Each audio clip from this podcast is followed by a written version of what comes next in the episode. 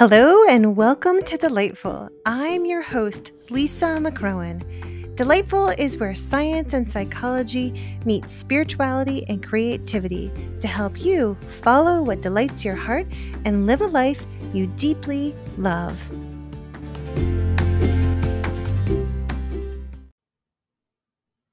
Today on Delightful, I am leading you through a poetic experience and reflection on naming that one desire within you that just keeps coming up, something your soul longs for and knows that it is supposed to be about. It's about listening to what you truly want. I'll read the poem One Glorious First Step and then go right into a soulful reflection from my book, Gems of Delight. Then at the end, I'll share three questions you can ask yourself or you can mm-hmm. journal about right now to support you in following what delights your heart and living a life you deeply love. Let's get started.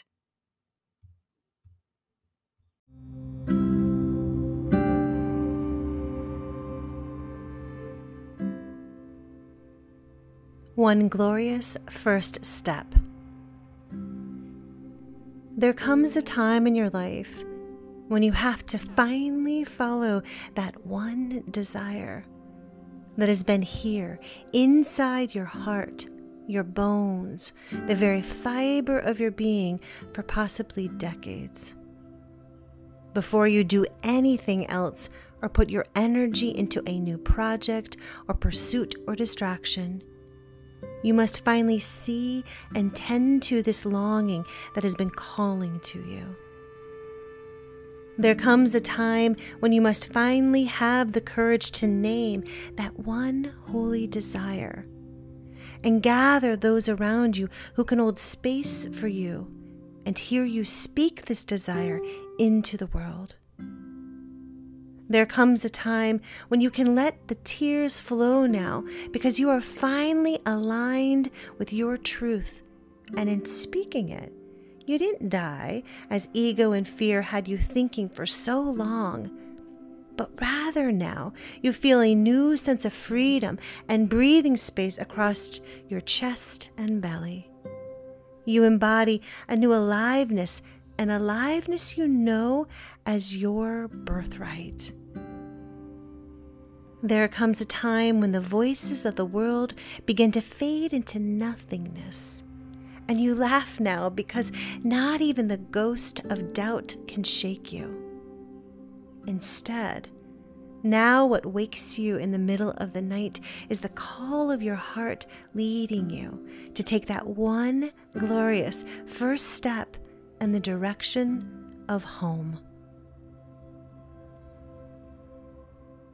That desire, that one holy desire within you, it calls to you. It has been whispering to you, but it has grown louder and louder. It won't be ignored. You hear it calling to you, possibly now pounding from the insides of your ribs. You know it. You intuitively know it is here for your own evolution for your family, and for the world. You know it is like the great mother calling to you, calling you home. And yet, it frightens you. It's wild, and this wildness goes against the ways you have been molded, shaped, and socialized by our culture. You have spent years being proper and getting along nicely with others. And yet, late at night, this one desire calls your name. You may have tried to medicate it, exercise it away, shove it down with food or alcohol, or distract it with keeping your life busy. But it will not go away. You feel the volcano erupting. You find yourself losing it.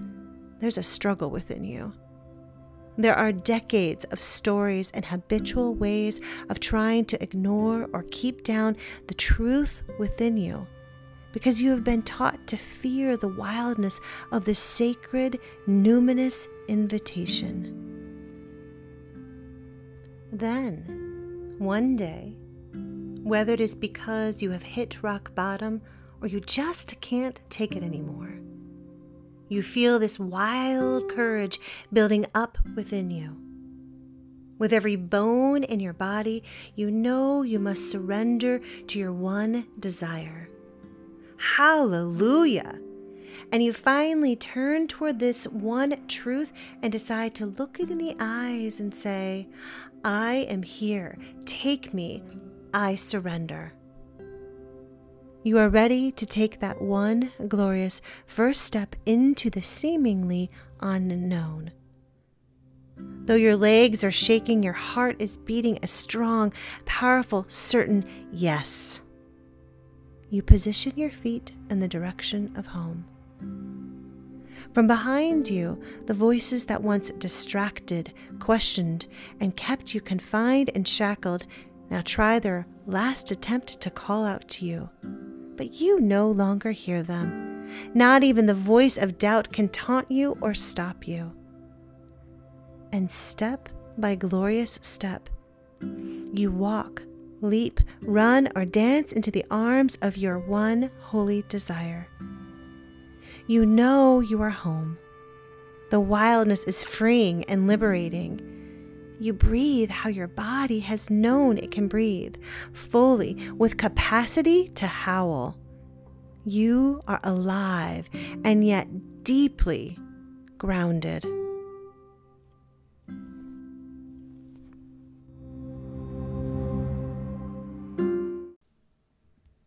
Mm-mm-mm. Isn't that beautiful? Oh. So, I have some reflection questions for you, and I'll just name them. And maybe if you want to journal about them after this episode, that would be lovely. So, the first question is What is that one holy desire within you right now for this season of your life? Second question what is one glorious first step you can take toward embodying and living your truth, living into and turning toward that desire? It can be messy, uncertain, shaky, but it is a first step. What could be that first step you can take, possibly even today? And I call it glorious because it doesn't matter how perfect it is or how uh, uh, just how it is. It just matters that you are taking a step in the direction toward that holy desire. That's why it is glorious. Third question Are you willing to take that step today? What would it be like to take that step today? So reflect on these questions.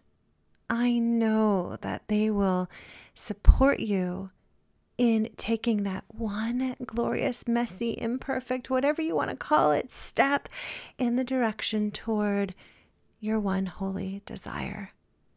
And that, my friends, is one of the key ways we follow what delights our hearts and we live lives that we deeply deeply love.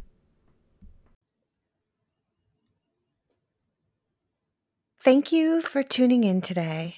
I'm excited to accompany you. If you'd like to support this podcast, that would be awesome. This is a total grassroots effort, and so I thank you for helping me to spread the word. First, you could leave a review and a rating on the platform that you use. You could also share your favorite episode on social media or with your family and friends. You could make a donation to support the production of Delightful through a site called Buy Me a Coffee. I'll put the link in the show notes. You can also sign up for my newsletter and get my Soul Care Starter Kit. And finally, you could pick up your copy of Gems of Delight and Your Light is Rising. I'll put all the links in the show notes. Thanks so much for your support.